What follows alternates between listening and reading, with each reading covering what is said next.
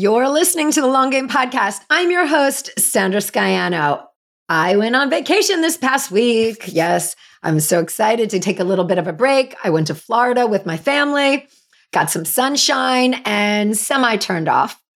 Yeah, I say semi because there's always a lot going on. You know, this week, two clients are launching and a few other projects are ready to be kicked into high gear. But, you know, it was important to get away and have some time with my family. Our last vacation, we left two days into a 10 day road trip because we all came down with COVID. So we were due for some fun. And I do love getting into the sun. I needed some color and I got a kickstart to my summer tan. Well, while in Florida, we spent a few days at Universal Studios, and I couldn't help but think about the experience the brand was creating for its customers.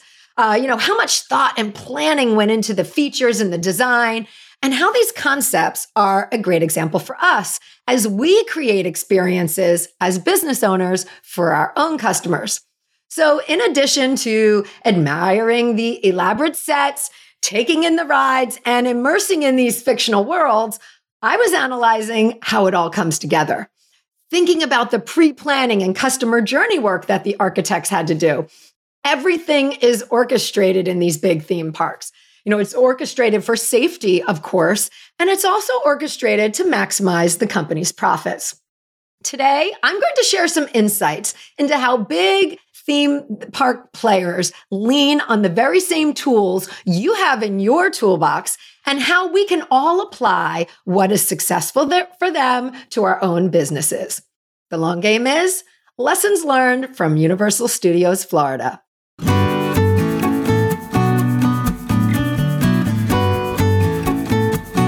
In a world where everyone is doing, it's easy to get lost in a sea of comparison, secret tricks, and promises of overnight success.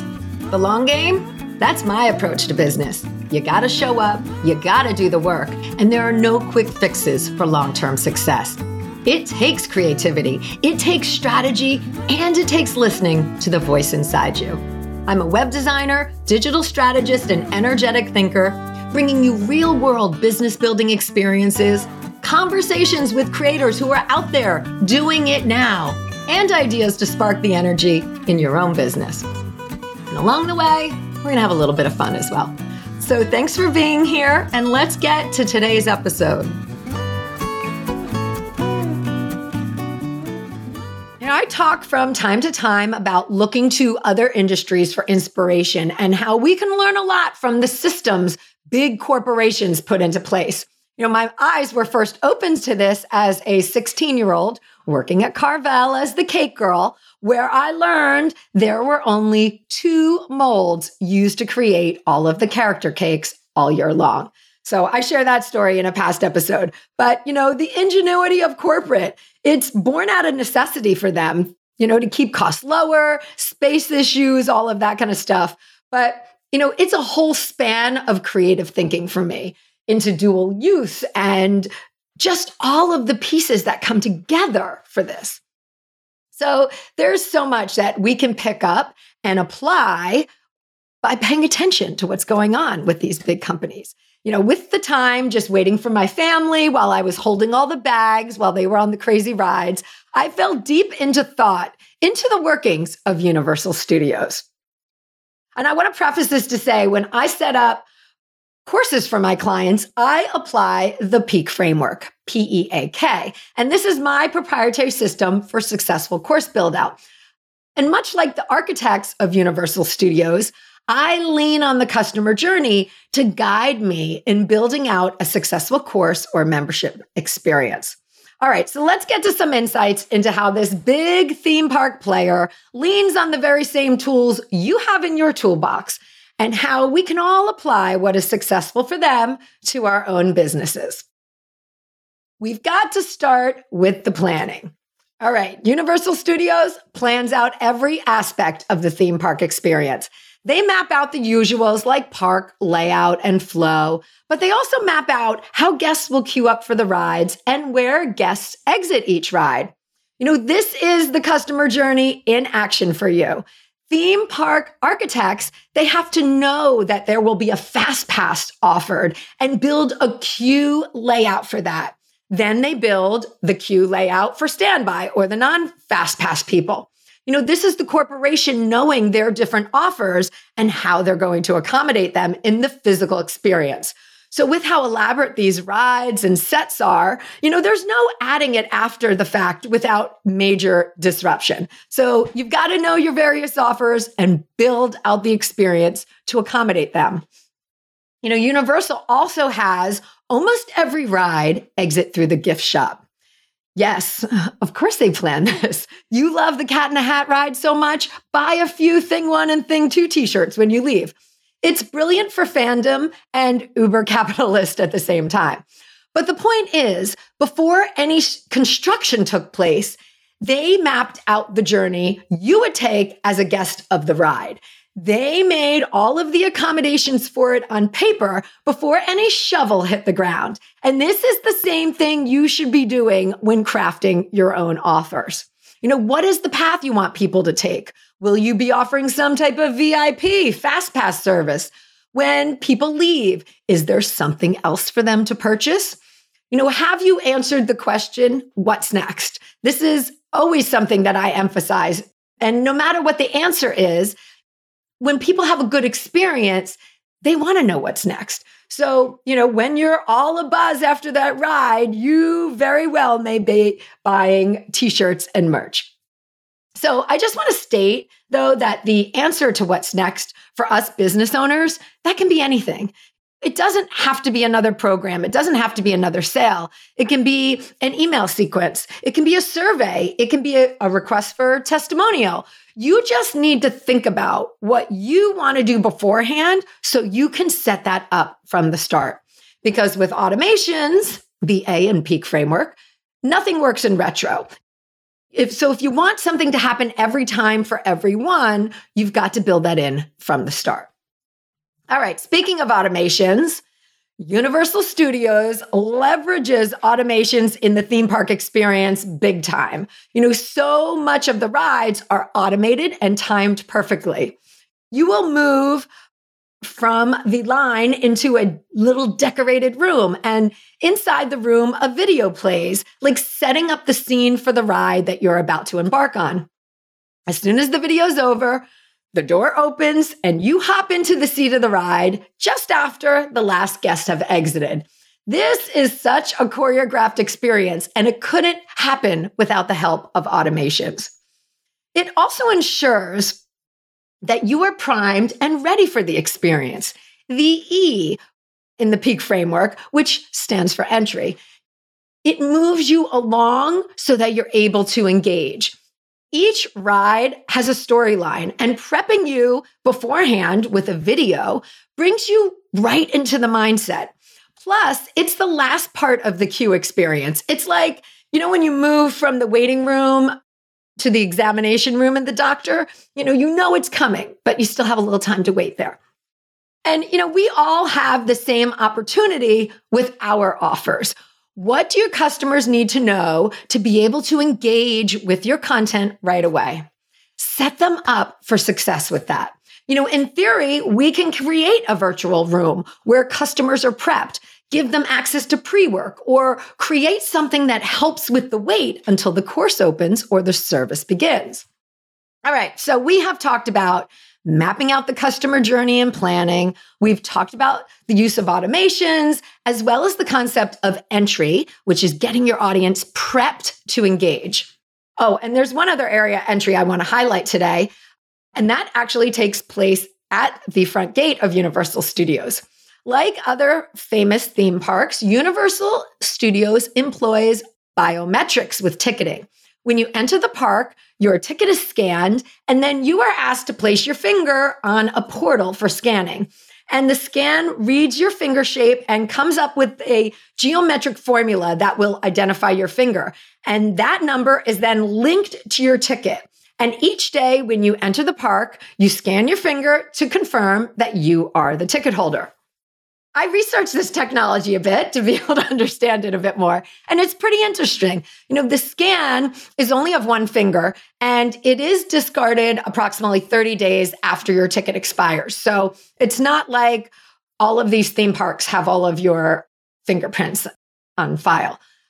And this process, though, significantly cuts down on ticket fraud and it keeps all ticket purchases in their own network. So, you know, say someone buys a three day ticket and only uses two days.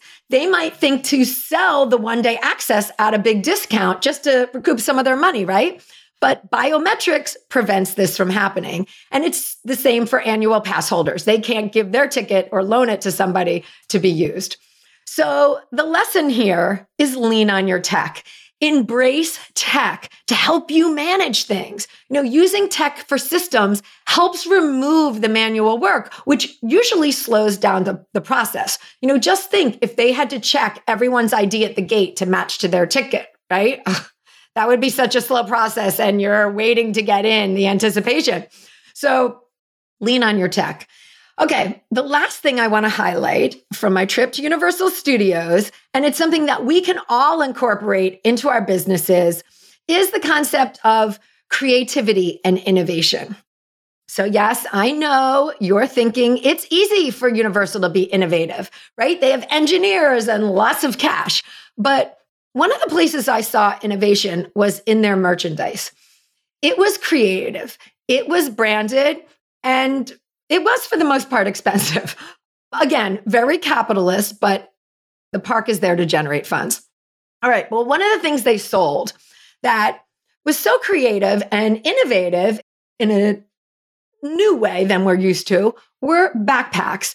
And these are not just any flimsy cinch sack. You know, there were different styles, and they were mainly these chunky pleather mini backpacks and they were decked out for every single franchise, every character that Universal has its hands in. So there was an ET backpack, there was a Spider Man backpack, a Men in Black backpack, a Harry Potter backpack.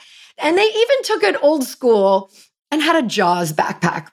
That was so cool. They had a whole like three a purse, uh, like a handbag, a backpack, a wallet, like all Jaws. That was super cool.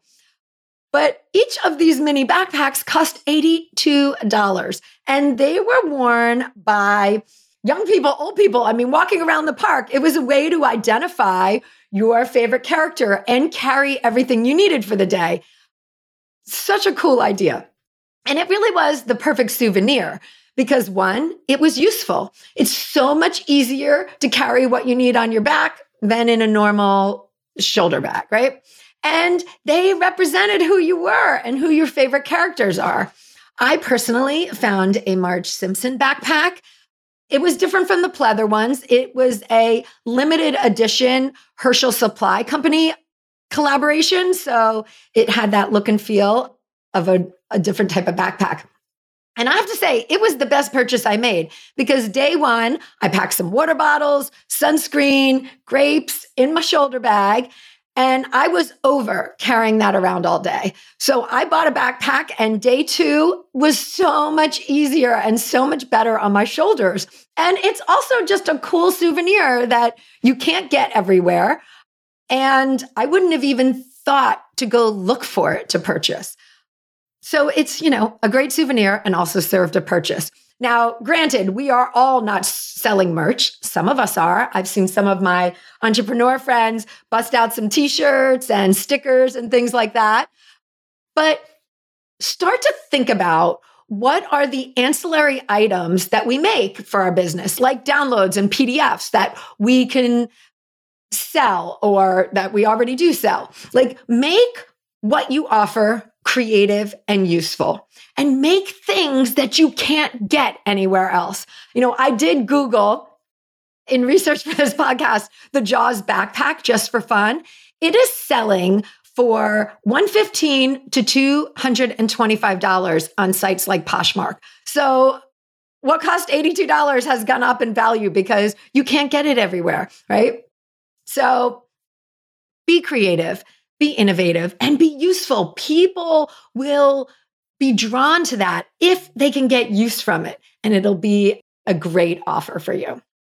All right. Well, this is what I did on my vacation part sun, part thrill rides, part creating analogies and thinking about business. As my husband said to me while I rattled off these ideas to him one day, I know your mind is always running. And with that, I am not professing hustle culture. You know, breaks are good, but this is what I enjoy. it's how I think and it's what I naturally gravitate to. So it's good to notice the processes that the big guys utilize and to know that you have the power to incorporate the same successful concepts into your own business. You know, plan the customer journey.